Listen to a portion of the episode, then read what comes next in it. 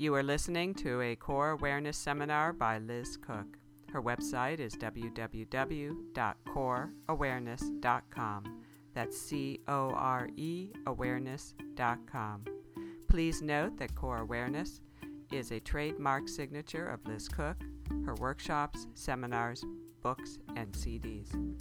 The information presented in the seminar is in no way intended as a substitute for receiving professional medical care. The design and purpose of the seminar is to provide information and to simply educate. The author and publisher shall have neither liability nor responsibility to any person or entity with respect to any loss, damage, or injury caused or alleged to be caused directly or indirectly by the information, suggestions, explorations, or exercises contained within the seminar or written in response to the seminar. The author is not a medical authority and she is not qualified to diagnose or prescribe any therapy. The information is simply her personal opinion. Please seek medical care for whatever condition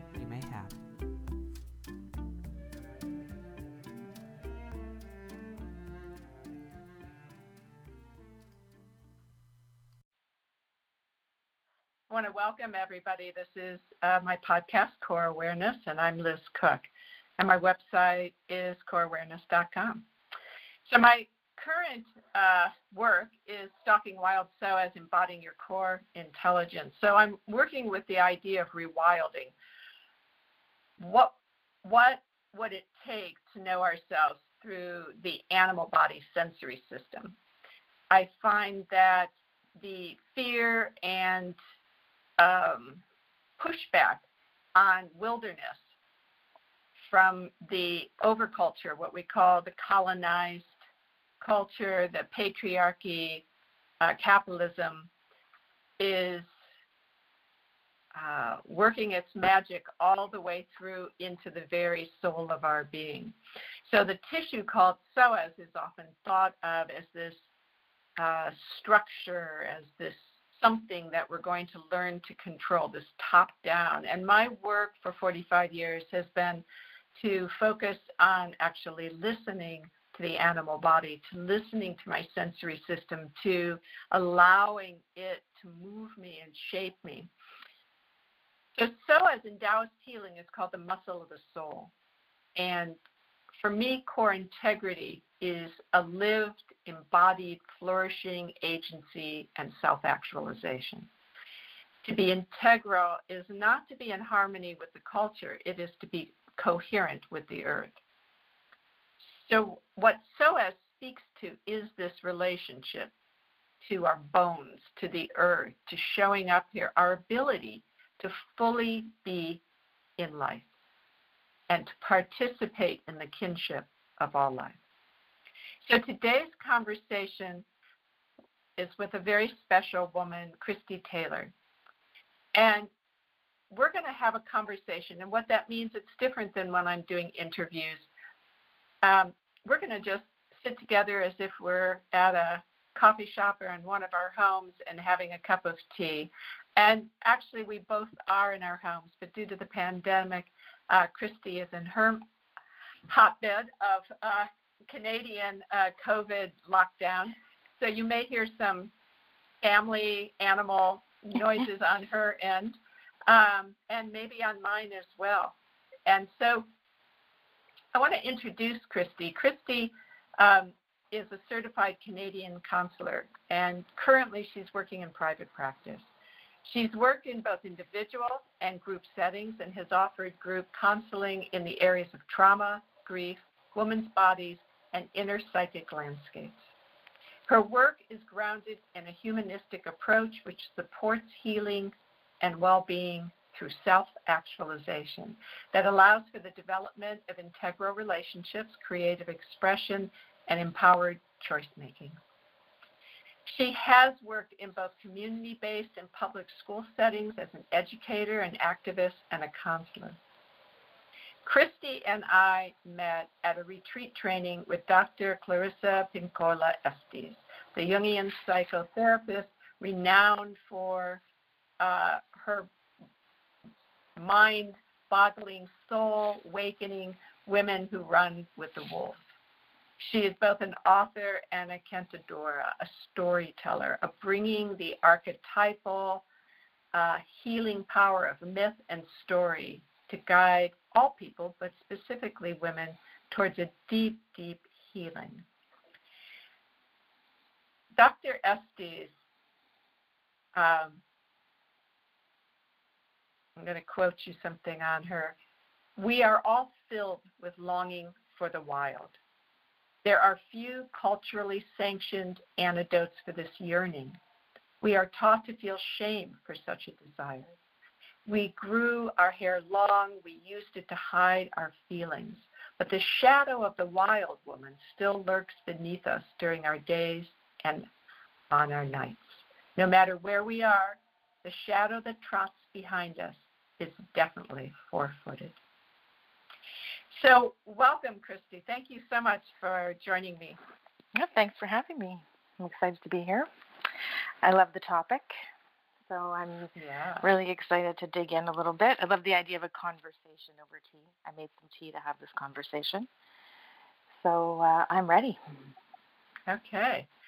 So, um, so where I want to start to shape it, because I know we're going to, we don't know exactly where we're going to go, and that's what I love mm-hmm. about unfolding and meandering conversations, is they often take us to places that neither of us have maybe thought we were going to go. But mm-hmm. I believe that today's mother, the idea mm. of mother, the mother archetype, is one who brings us both into the world, and I see that as becoming more and more difficult for women, but also instructs us, shapes us uh, our behavior outwardly. And for me, Mother needs to hold a sacred space for our soul center from the depths of our being. But often, Mother is often the person to transmit the cultural correct behavior and actually ignites that shame that Dr. Estes is speaking to. Um, she kind of serves at the beckoning of our colonized society. And I don't know how much of that is conscious for us or just kind of the default because of our own mothering. But um,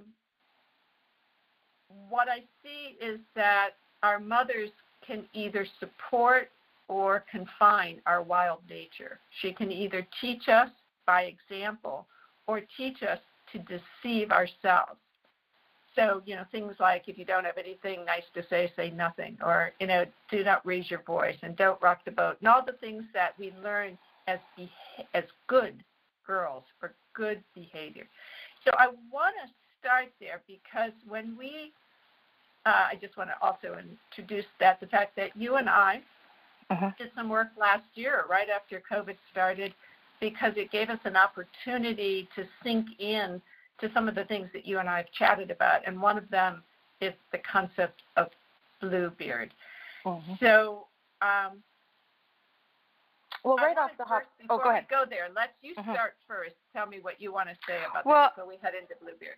Yeah, I think just as a response to that, what comes up and has been coming up more frequently for me, um, both in my work and personally as a mother, how I find myself within that, you know, the context of mothering, is that there's a lot of pressure and a lot of responsibility placed on the shoulders of mother as if mother is the conduit to which all things you know she passes it on as if it's hers it's her doing.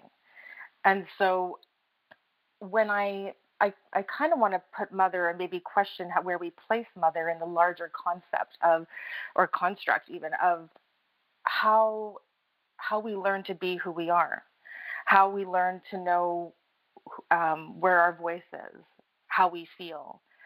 Um, with mother, I think what we fail to recognize, especially if we're talking about, like, maybe I'm jumping the gun here when I go to mother wound, but maybe defining that because that seems to be what you're alluding to that the mother can either support us or she can, you know, confine us. And there's a wounding that's happening in there if, if we're finding ourselves confined by our mothers, by the teaching of our mothers. And so maybe it would be a good idea for us to define or work out how we even just define the mother wound. What I would under how I would personally understand it is it wouldn't even be it can be a mother wound, but the wound originates from patriarchal values, from the patriarchy, from what it, you know, where mother, the whole construct and institutionalization of mother. And so if we look at it that way, what we're talking about from the lens of the daughter isn't so much the mother who inflicted the wound on the child, on the daughter, but rather the unhealed patriarchal wound that the mother carries and often, most of the time, unconsciously passes on to her child. So she's yeah. the conduit and not necessarily the person, the originator of the wound. And to me, that opens up so much more um, avenues of exploration, particularly if we're looking at where we find the daughters. You know, we often examine mother from the lens of the daughter. Right, right. So let's let's. I, I agree with that, and I and and there's a couple pieces of it I'd like to kind of maybe uh, break down or you know mm-hmm. play with with pulling some strings, some uh, threads out of that. So mm-hmm. one of them is um, is the unmothered or abandoned. Mm-hmm. Uh, that what Dr. Estes speaks to about how to learn to you know the warming of the stone child, to how to nurture ourselves if we don't have a mother or we've my, our mothers have abandoned us or how do we create an inner mother so that's kind of one piece of motherhood is women who are just maybe mothers themselves but haven't been mothered and so are are uh, looking maybe back into a longing that doesn't allow them to fully uh, kind of participate with themselves. Mm-hmm. You know, they don't have. Yeah. So let's speak there first. Well, you, you know, yeah. What what comes up for me is like if we were to define motherhood, you know, uh, as our overculture defines motherhood, it would be, you know, um, selfless, loving, full sacrifice, you know, for the benefit of their children. Um, yes. All loving, all giving, all, you know, again, all sacrifice. And so implicit in the definition of our overculture of our overculture's definition of motherhood is this sense of selflessness. And so if we strive to achieve that, we are complicit in our own alienation because we've agreed to become selfless in the act of parenting our children. So gotcha. where does that where does that land? Right. right. Yeah. Well. No, And so what I find interesting, in particular with the work that I do, is that so many. So I work with a lot of young women, um, and one of the most common presentations that I see is this issue of codependency. And you know, codependency being a disease of lost selfhood. Um, and we can begin to define that as any suffering or any dysfunction that is associated with or results from focusing on the needs and behaviors of others. Which is interesting because if you think about motherhood, that's exactly what we think motherhood is supposed to be. That we become so preoccupied with the important people in our lives, in this case, mothers with their children, that they neglect their own true self. And then they're applauded for it, they're celebrated for it, they're held on a pedestal for it. They're the, you know, that's who we aspire to be like. And so this idea of suffering and sacrifice end up being the kind of definition of womanliness in our culture, and perhaps most especially in the concept of motherhood. And so, what does she have to pass on to her daughter if she has no sense of self? If she's been conditioned to believe that the entire work, her work revolves around not having one. So I have I have different reactions to that, and I'll call okay. them reactions, not comments. Yeah. Um, yeah. Just to put it in perspective. Um, yeah. So so I, I I agree. Like intellectually, I totally get it, and mm-hmm. yet and yet I have an and yet, and mm-hmm. yet um, I I feel that there is something missing in kind of um, capacity to hold space for another person without sacrifice. Oh, yeah, um, I agree. Yeah, yeah. And so what I see is there's kind of a tottering between, you know, the mother who goes all the, you know, really serves the the patriarchy, and the mother who kind of leaves uh, a vacancy because she's uh, she's attending to herself. So there's an abandonment of holding space because maybe she doesn't know how to. I don't know, but but this kind of so I, I feel like the path of motherhood, which I think both you and I have taken, is a kind of middle road of knowing how to really show up for a person, hold space for them, even when it might mean I'm not doing everything I want to be doing. That's not mm-hmm. a sacrifice to me. It's a uh, intention. Mm-hmm. Uh, when my children were young. so I didn't. Yes. Yeah, so I just want to kind of curve that around because as someone, because I see women as kind of to me um, capable of abandoning their babies uh, mm-hmm. because somebody else can tend to them because I have more important things to do. And and I have an I take issue with that. Mhm. Um, I think of it as yeah. I think I, I think of it as mother mother mother bear who's going to show up and attend to her her crew. You know. Mhm. I guess you know part of where I go with the kind of the kind of overview that I just gave was that there if there's a repression of our observations, if there's a repression of our feelings and our reactions to what it means to be mother and all the possible ways in which we might effectively mother our children, um, we be, we begin to we well first of all we feel completely invalidated and we lose connection to our internal cues. We learn we lose connection to be able, being able to rely on our own uh, assessment of what is in front of us. And so I don't know how these two ideas come together. On one hand, I guess, you know, it's not, it's maybe not, um, maybe it's worth looking at the idea that motherhood is instinctual, you know, because it, I don't know if it is. I mean, in fact, I, I argue that maybe it's not for all people. Motherhood is not necessarily an instinct that they have, and that not all mothers who have children want to have babies. Right. So it brings up this whole other, you know, examination of, you know, forced labor because, you know, women, it's primarily women who are responsible for rearing children and women don't always have control over what happens to their bodies. Increasingly, you know, states are passing legislation that says that, you know, they can't access abortion and, and so there's this kind of forced unpaid labor imposed on women. And yet then this expectation that they show up in this one way that is relevant to many people who have those instincts potentially intact, who want to have children, who have agency within that you know realm. Uh, so we're not all. I think it's important to note that we're not all entering into that role uh, from an equal place. Right. Right. And, that, and I also and, think I also think you you bring a you bring a piece in, which is um, the commodification of of children. So not only as work labor, but as possessions.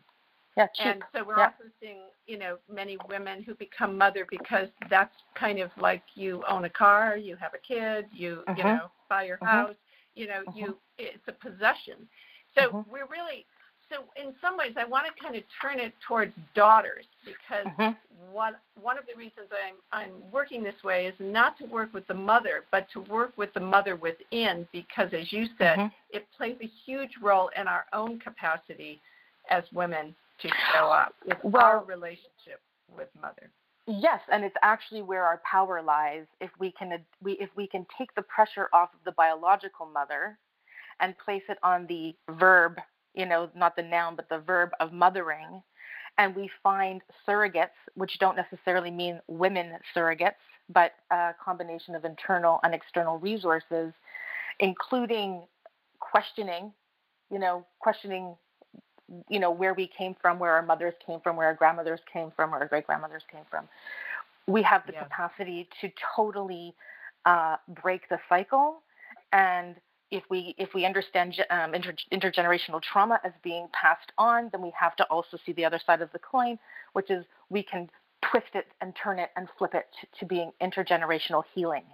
And so I'm all for that conversation about what we can, um, how we work with daughters, how we work with who are sometimes mothers, you know, um, but daughters who are in in that uh, particular path on the journey who are in that in that examination of oh here i am in front of something it doesn't have to be a child and it can be some creative project it can be any any particular endeavor that they are um, have embarked on that requires the or which would be facilitated i suppose with a with a healthy internalized mother and yet they don't they don't have one to refer to so what do they do yeah, exactly. Go? And that that is why I'm particularly interested is because the women I am working with who come to my workshops. When I really look at and listen to what they're they're coming, they're they're they're they're women who are still struggling with having a healthy capacity to care for themselves on some mm-hmm. level. And they yeah. may be literally uh, struggling with a physical mother as well. But mm-hmm. but there's still this kind of uh, force that has shaped them that they're trying to turn towards. So I want to go to Bluebeard here, and okay. I want to talk about um, what we did last year, which was to work with that um, metaphor or that uh, archetype, at, because it's a tale of sabotage, both mm-hmm. from within and from out. And when we focus on Bluebeard as a predatory force, kind of known as what the saboteur, mm-hmm. um, the, mother in that story um, chooses to let her child be duped and, in fact, encourages her not to listen to her instincts. Um, so that's a, that's a piece I hear in women. They don't know how to listen to their own instincts and trust what they're hearing, and they're not in their their tissue uh, so that they can really kind of feel the animal body, uh, that that natural force of nature that's coming through that both helps us survive but thrive. Mm-hmm. So, in fact, the, this mother kind of uh, doesn't teach her to notice the subtlety of this man with a blue beard. So she misses the symbolism uh, and misses the mark in understanding that she is in danger. And I hear women talk about their mothers sabotaging them, uh, you know, kind of it, you know, there's lots of pieces there. But what I recognized when we actually worked with this with Dr. Estes was that she asked the question, who is Bluebeard within me? And interestingly enough, not, not totally um, uh, unexpected, but what immediately came up was my mother. My mother mm-hmm. wasn't the mother in the Bluebeard story. My mother was Bluebeard. Mm-hmm. She was a destructive force who literally would threaten to kill me uh-huh. and meant it. Um, uh, and and so, so in in working with Bluebeard, I see these different angles, but I see a piece that is then internalized. Whatever your mother's doing is internalized as then, oh, okay. So what does that mean inside of me? And that's hmm. kind of where I'm focused in in the whole idea of mother is how we're kind of how do we take this what we've internalized from our mother mm-hmm. good, bad, and otherwise, and work with it. Yeah, I mean, it's complex work, that's for sure. It's not straightforward work. Um, I do think that the first step, well, maybe it's not the first step, actually. In, in all honesty, I think that it's true that many um, people who even enter into therapy will come in with a conflictual, you know, relationship toward their own mother and yet there's still a part of them even and there's extremes of course there's a spectrum of of you know um, of abuses that happen uh, toward daughters by their mothers. Um, most large of the time it's unconscious. Um, but they in spite of that they are re- they really struggle with this piece of do i have permission to look at this stuff? Do i have permission to name what my experience has been uh, is my experience validate valid? Mm-hmm. Um, and what I where I'm going and what I'm finding, and this is why when we discussed uh, talking about this, I'm like, you know, it's going to be a little bit mucky how we get into this because of where I just am in, in looking at what I see in the daughters that show up is a real. They don't want to um, alienate their mothers. They often deeply love their mothers Um, and so part of what I think happen, needs to happen on the end, and I'm skipping over here, is an understanding of this wound, while inflicted via the mother, I'm coming back to the same point, is something that she inherited. She didn't have those things to pass on to you. She didn't, for whatever the reasons were, for, you know, whatever mm-hmm. needs, narcissistic needs that she had in childhood that went unmet remain unmet. And so you get parented by a woman who has deep um, needs that she's never she's never had met. So she can't parent you from that place. And so the healing and the forgiveness and the ability to um, give the daughter, the, for the daughter to give permission, somehow seems to open up more widely once they understand that it's not just them that they are healing and leaving the mother behind, but it's they're healing not only for themselves, but on behalf of the women who came before them and also for the women who potentially will come after them. And so all of a sudden, then they have way more permission to explore. And I think that it's helpful and it's it's important to take it off of the shoulders of the mother. And the other thing about that, actually, about taking it off the shoulders of the mother, is that so many women still today do not feel like they can talk about these things because they carry so much shame. And, you know, you look at social media, you look at the conversations that they have with their friends, they look at, you know, social media in particular with these one dimensional images of what it looks like to, you know, on Mother's Day, for example, we just celebrated that, you know, recently, and how that's just harmful in most uh, instances because there's so many people do not have this, you know, smiling, you know, waif of a woman who runs through the meadow and gently taps her child on the head with a smile and the clothes are clean and the blankets are clean and her clothes are pressed. They don't have that relation. They don't have that image. They don't have that relationship. They don't even have that. Well, they may have that longing, but they don't. It lacks so much understanding um, for the complexity of what really exists. And so, first, I think you know it's important to really um, well to i mean maybe not first but simultaneously to look at it in a in a kind of overculture definition of what it looks like and then in, in, the personal. Because if we don't have permission to talk about if we can't embrace the shadow aspect of motherhood which still you know is what we are confronted with today then we um, you know we can't you, you were talking about like being integrated and having cohesion. Well we need to be able to embrace those parts. We need to be able to talk about them and, and not have them be a direct reflection of who we are as daughters or as mothers. And um, in order to do that, I think we have to lay down finger pointing and blame and say, okay, let's look at this from a much larger lens. So, so I'm curious. Okay, so one of the things that I find working is um, is first the actual physicality of the work. Like, so for example, working with psoas, when I mm-hmm. help women start to explore how they hold themselves physically, mm-hmm. you know, mm-hmm. how they feel safe. And and as we play with that in the core, a lot of it is about uh, uh, recruiting uh, literal psoas as a kind of holding pattern for uh, feeling safe. So you're looking at muscular armoring, you're looking at a lack of breath, you're looking at a lack of responsiveness as a way of kind of holding it all together, being good or mm-hmm. being uh, okay, feeling safe.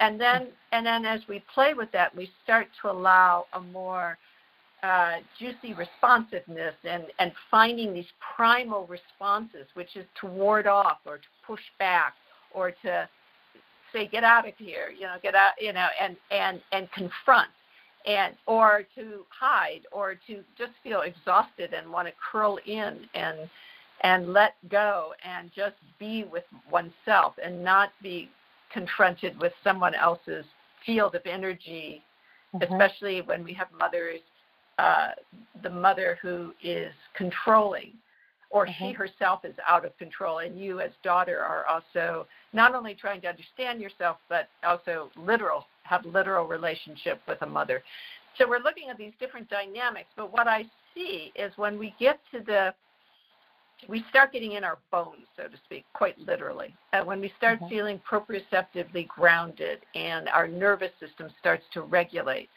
what shows up is the rage is the mm. anger it, and and I've been working with that because all my life actually, um, mm-hmm. but playing with that range of what I would call natural moral outrage, which I see few people really actually activate, especially in white women. Uh, and we and white women often have reactions to black women's ability to feel more outrage, and but we we shame by saying you know mm-hmm. that's the the angry black woman. So just mm-hmm. as a contrast, we're looking at this like there is something that needs to stand your ground to you know it, it's like you you can't go yes i can understand where my mother you know her background and her ancestors mm-hmm. and that is part of it the compassion but there's also the ability to feel the energy of sacrifice within one's own tissue of being mm-hmm. actually sacrificed and i know so many women whose mothers actually are the ones who end up along with their fathers sacrificing them for something they want or feel is important in that overculture. Mm-hmm. So they're actually offering up their daughters as sacrifice. You want to speak to anything I've just said? Please do. Well, I, I think that, you know, it's not, um, again, it's such a complex issue, but it doesn't, you know, even though we're looking at it from like placing it and naming it more truthfully and identifying where the wounding comes from more truthfully, it's true that in in the here and now there are daughters it seems to be what we're talking about but sons too but daughters who have to have to set limits. They have to understand boundaries. They have to understand where their no comes from. And so while you say okay so it's interesting that you say that you see rage come in which rage is good because uh, rage has to come before we can analyze anything. Because if you have mm-hmm. repressed rage you are you have no boundary setting emotion. You have no access to your no. You have no act you know we i work lots with women saying oh where's your you know where's your anger? You know oh this you know yeah. you're telling me a story that i'm feeling so angry on your behalf. What is that you know what do you make of mm-hmm. that you know what do you make of that? I will hear stories and i i will literally my blood will start boiling. And the and mm-hmm. my client is just you know telling me the stories that she's just telling me a chapter narrative of her you know of her life story with no emotional reaction. And because it's so repressed. And so uh yeah so what i've noticed is that once we can start accessing the anger and then all of a sudden you know she believes oh wait a minute i have a right to the word no oh wait i have a right to name this oh wait i have a right to actually um, rescue myself. I have a right to protection. Uh, I have, have, a right to finding alternative sources. Um, then what we see, though, once that's been worked through, is we see profound grief. And so, mm. and that is where, you know, I think it comes in more where she can really acknowledge her loss. Um, and it can you know starts to explore in so many different ways um, you know well exactly what has been lost and what needs to be um, found regained reclaimed and for many you know for many just initiated. There's you know there's been never permission to say no. And so we think of the the story of bluebeard. It's not that the mother you know, punished her daughter. The mother had no capacity to teach her child, hey, see with your eyes, hear with your ears, feel with your body. There was nothing there to be passed on. So that when she saw her the beard being blue, you know, enough, you know, little you know, with a picnic and, you know, castle and all these different, you know, beautiful things that were being taught kind of represent success. Um, all of a sudden the beard be- started to become less blue and what we need to be teaching about okay bluebeard synonymous with red flag is bluebeard is not proceed with caution. It is bluebeard stop. Red flag is mm-hmm. not proceed with caution. That would be yellow i guess. A yellow flag. Right. A, right. a red flag is you stop. It's no. Yeah. And we don't have those conversations enough. And that's and that's i mean that's taught in so many different ways you know that you don't have a right to that no you don't you know and and so you're disconnected because i mean bringing in the animal body maybe you want to speak a bit to that it's a feeling that you begin to that you become completely cut off from because if you're in touch with your instincts if you're in touch with your intuition uh, it's not a it's not a thinking process that you go through. It's a physical. You feel the no. Yes, you feel absolutely. the no before That's you exactly, think the no. You hit it on the mark. That's what I'm trying to teach women how to find.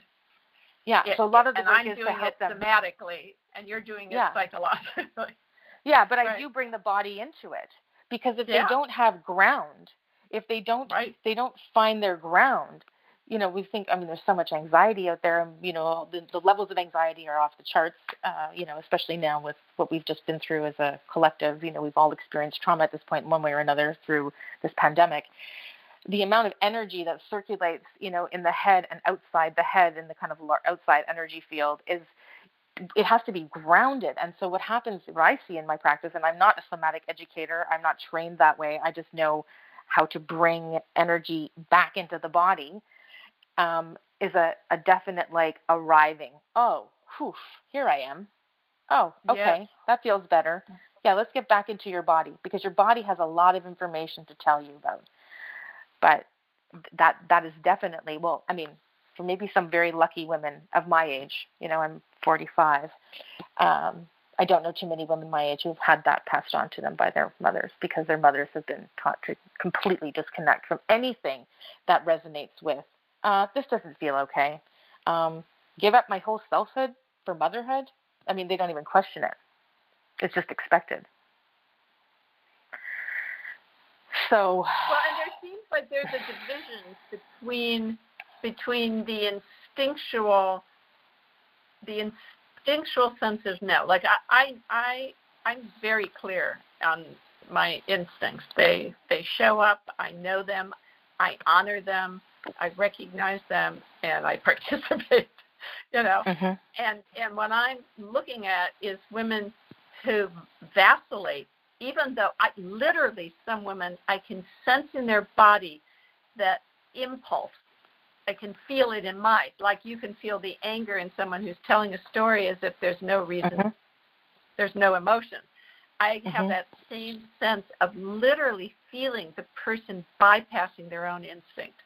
Mhm. It's like I can feel them like, and I'm curious, you know, what is happening right in that moment where they disassociate, you know, and, and well, and I guess like it, this split second they're not they're not seeing the red flag, they're not sensing it. No, I mean, I think if because for many people who have been traumatized, going into their body and going into their knowing, their body, their physical knowing is so scary and terrifying because when they had that, when they were experience, when they experienced trauma in childhood, they had no resources. They couldn't get themselves out of that danger, and so bringing them into that place can actually trigger a trauma response, and then they're in fight, flight, freeze, and fawn, and you have to then work with those mechanisms to then remind them that you know you're you're not in the past. Your brain can't tell time. So just because we come into the body and that triggers something that is you know floods your body with all the different chemicals of you, the danger, danger chemicals, get the hell out of there. It's not true, and so we have to start developing this kind of wiser self and help you know people regulate themselves and understand that this is a misfire and learn to become safer in their own bodies. So then that's a whole conversation about trauma and how that would interfere. Right, which is which the psoas is part of, and and you know Mhm. it's part of the autonomic nervous system. So so Mhm. one of the things is you can't control it. You have to actually That's right. turn towards it, right? And Yeah. and then then you can there are things you can do as simple as getting on the floor and feeling you know and Yeah. weighted blankets and literal grounding and nature is is Yeah. huge. Mother Nature is the co-regulator. So what I also see, which is going to track back to our relationship with our literal mother, hmm and was kind of what I was bringing up as those the mother bear, is that our our overculture tells women that they can do it all, that they can uh, you know be mothers, they can work full time, they can be great sexual partners, they can have a beautiful home, they can you know so there's a consumption, a, a dance that they're they're they're being kind of uh, it's like the red shoes. I mean, it just keeps going faster and faster and faster. There's the, this dance, and and indigenous cultures, there's actually uh, stories around the extinction of human beings by moving faster and faster and faster until we're literally spin off the earth and we're no longer here. And mother nature has you know gotten rid of us which i feel we are in that band so the so the woman who is following what the culture is telling her about being pregnant having a baby timing it right you know having setting their date if they need to eh, all these things. And i'm not even getting into the fact of how do we support ourselves. I'm just looking at the the biological responses. Baby and mother are are together. So that daughter, if she's you know, is is intimately, literally within her mother. And as she's moving through this story that she calls her birth versus the mother story about birth, they are separate, they are two, but they so what our mothers tell us about our birth and what we actually experienced in our birth could be different. When we arrive here, one of the ways we start to ground, even without any, and birth trauma is certainly the first trauma or conception, uh, you could say, as well as in the womb. What we're really looking at is the capacity to co-regulate because our mammals' bodies are not cannot regulate themselves, and yet mm-hmm. our whole parenting style is based on separation and individuation, which mm-hmm. is part of that idea that we are separate from life, separate from the earth, and separate from each other. Mm-hmm. That is a place where so many now women have arrived, where there is, in this past hundred years, where, you know, having your nursery set up with, you know, stuffed toys that are made out of synthetics as the the the yummy, you know, nurturing, all these things to occupy the organism that actually isn't what it needs. It actually needs no. to be on the ground, on a body, on mm-hmm. a human body, so it can mm-hmm. regulate and get its nervous system going. So part mm-hmm. of what I see happening in that scenario, which is the story women are told and they believe that story, um, which is kind of where I'm, you know. Well, it's not true. With the it's story it's it's not true it's you know to tell somebody but it's so interesting how much it's reinforced in our culture and how much i can i'm so is. guilty of of of of of um yeah, I, I would say that personally so i had my fourth child while i was in graduate school so i'm an example of you know you can do it all which that was not what was happening for me personally. I was surrounded by incredible amounts of support to be able to do that. You know that was that there is no way i would have been able to do that without the support system that was in place and had been in place for actually a very long time. Um, there's just no way i would have been able to do that. But what would what i would get as feedback in the world of oh hey how are you? What are you doing? And where are you at? And oh my gosh you have four kids. How do you is this you are so superhuman. You are so this. It is so fascinating and so great. I'm like no this is completely unrealistic what you're saying. The only reason this happened was because I, I found myself, lucky enough, found myself in a community that supported that. And I mean, mm-hmm. really supported that.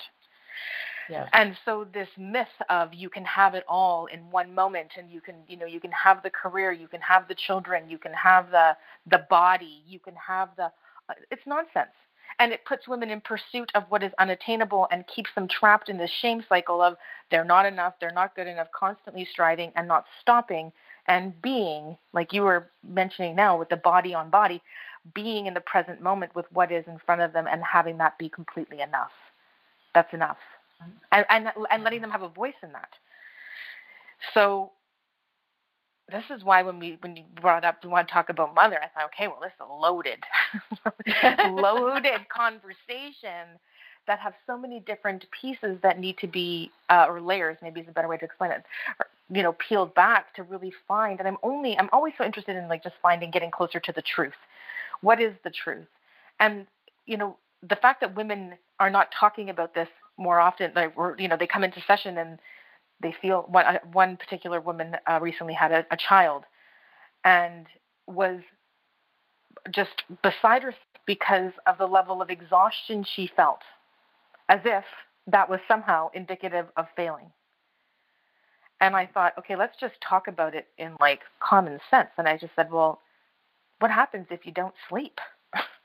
like, you're exhausted. That's all that that is. This is not indicative of failure.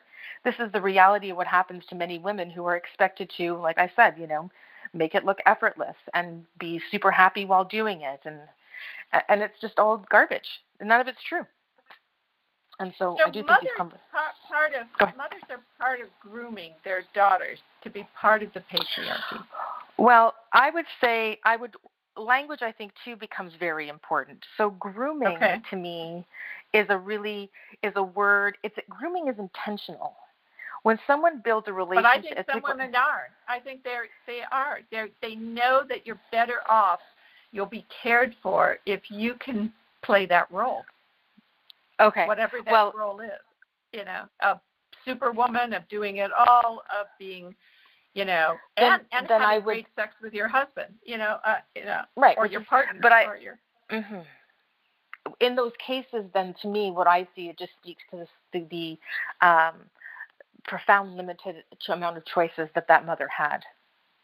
That if that's what she believes is her becoming complicit with the oppressor is a way of surviving, that's a survival and fear based uh, teaching, and that is not, you know, yes, we want daughters to break that and to find ways in which they can challenge that thinking and not believe that, and then, you know, continue to um, to perpetuate that, you know, for themselves, their daughters.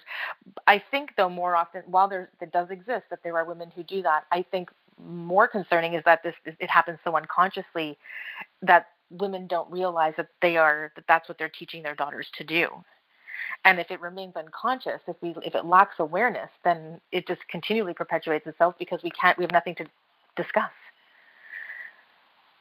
So I think two different. I mean, they're they're related, but what's unconscious. So I'm going to use an example. I'm going to use an example. Okay. So so uh, a, a woman I know, a colleague of mine, has told me you know something about her own mother, and and one of the things that you know her mother has demonstrated in her own life and is vital to her is, for example, getting Botox, trying to look as young as possible for this woman's father, right? Uh-huh. And mm-hmm. and maintaining that that integrity of relationship with this man. And and she's watched her mother, and yet she's very somatically oriented. She has chosen to be. She has gone off to you know kind of learn about her own sensory system and her own psychology and her own experience. But she's looking at her, but her mother is kind of, it, it, it, it's like in a certain way, their relationship has a strain to it because there is no common ground. Mm-hmm. You know, and so that's the kind of way that I find uh, adult women are facing their mothers and and yes, she can feel compassion towards her mother. In fact, she does. I think she feels tremendous compassion that that is that is what her mother is choosing to do to try to hold on to something that she feels of value. But she would also like her daughter to have that value. Okay, and so do you mean that is she, so is she angry? So symbolically, mom? think of think of symbolically you know, the Botox is like holding something in place. This is what women really need to be doing. You know, comb your hair, put some lipstick on, get yourself to, you know, get pull yourself together, find yourself a man. You know, like like there's still that push, even though women are accomplishing well, yeah. all these powerful positions and you know ultimately trying to do it all. It's like there is no gratification. There's no end point. It, it, uh-huh. see what I mean? Like you don't arrive, like you were saying in the arrival of them here and now, in this perpetuation of something that you can call colonization, patriarchy, capitalization. You know, there, there is a kind of drive of always there's more to do. There's and there's better to do. And well, so it, the top mm-hmm. down is actually embodied in our own tissue. It's, that's how I feel. The, the sensory system, the human being that I'm working, the women that I'm working with, they already know they'd like to be more sensory oriented. They'd like to know their no. They'd like to mm-hmm. embody more. But the top down way of even getting there is still being perpetuated and now it's internalized and it's reflected outside. So where do you go with that? You know, because well, you're asking is, people to be genuine. I'm asking that. You're asking that. How? Where do we go? Well, does in that in, in that example of the daughter and the mother, does the daughter see what's happening to the mother, or is the daughter just carrying on the same? No, she sees buy-in. It. She sees yeah, it. So, so you're looking so that, at that. So then the strain in the relationship is that right. there's no, yeah. You know, yeah. The so that is the it, grief. I mean, this is where is we. Grief. That is yeah. the grief. This is where mm we go. We go to grieving because it mm is profound loss for the daughter mm-hmm. to not be able to access her mother. This is what keeps daughters from a lot of the times doing the work. That there is such when I, you see the grief come in, it is uh, all consuming. They do not mm want to lose their mothers.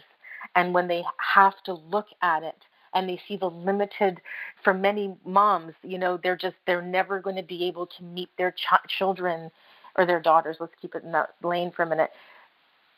The mother will never meet her there. And so that has to be grieved. But it doesn't mean that the relationship has to be uh, a dead end relationship and there's nowhere to go. What it means then is that the daughter, it's the most courageous work. It's why I'm so passionate about the work I do, has to then decide, coming full circle to what you were asking earlier about mothering ourselves, how then does she find the surrogates that can model yeah. for her, that can mentor for her, that can hold her, that can validate her, that can see her, that can hear her, and mm. and so she knows what her truth is. That's mm-hmm. why when I'm saying we have to, we can't blame mothers. We have to bring mothers into this healing because she doesn't look at her. She's looking at her mother, and she, her anger and her frustration and her like lack of understanding is really defenses that are keeping her from actually feeling how much she has lost in the legacy or lack of legacy that has been passed on when it comes to healthy internalized mothering. And so right. when she understands that her mother is tied into a system that has oppressed her, then she can say, okay, mom, I'm going to actually do this work. I'm giving myself permission to do this, but I'm not leaving you behind because I'm going to do this for you. And you may never, in human form, ever be able to acknowledge this. In fact, you might punish me for it. And that's true too.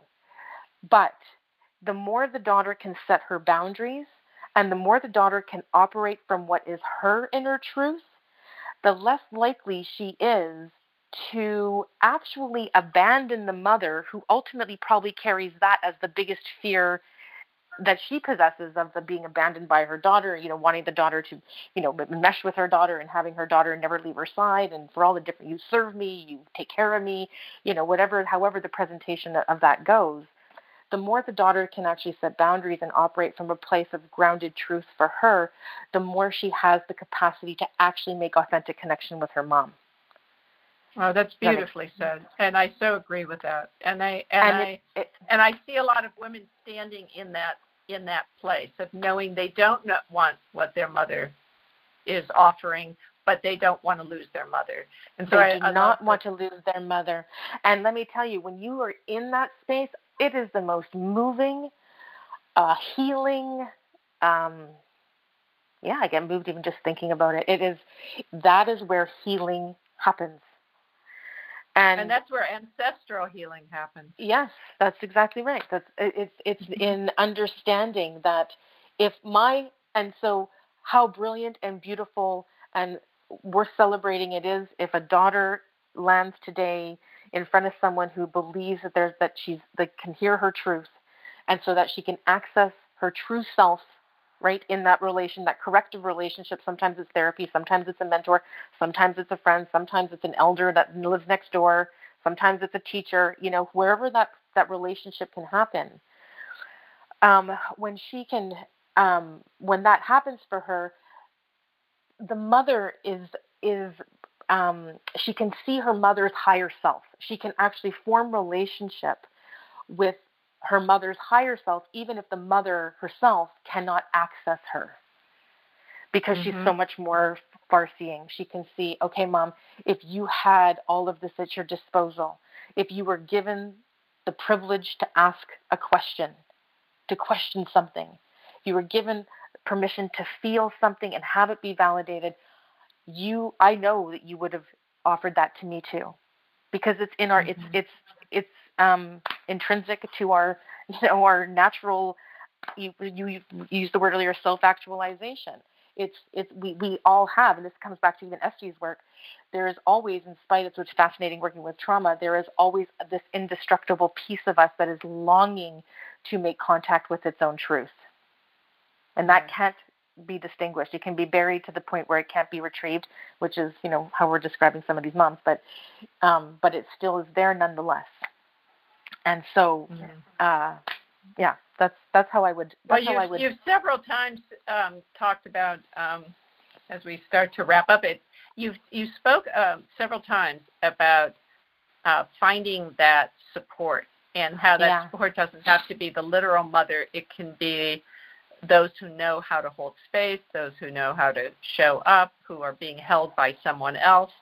You know, so they have they have the capacity. They've grown that capacity and how rich that is. And that brings us into really a, a community, a sense of uh-huh. community where one person isn't isn't responsible for it, it's too big it's too big to hold any i mean to me some of the most important people to my children were the aunties were you know the yeah. the women who who didn't have children as well mm-hmm. as those who did, where we shared that. But it was also the women who didn't have children, but who could stand in that uh, beautiful reckoning of looking at my children and saying, "I see you," you know, as yeah. my daughters, you know, the and and how that's important, even if the mother-daughter relationship is good, it's still yeah. needed because well, someone's going to see you slightly differently than your mother's going to see you.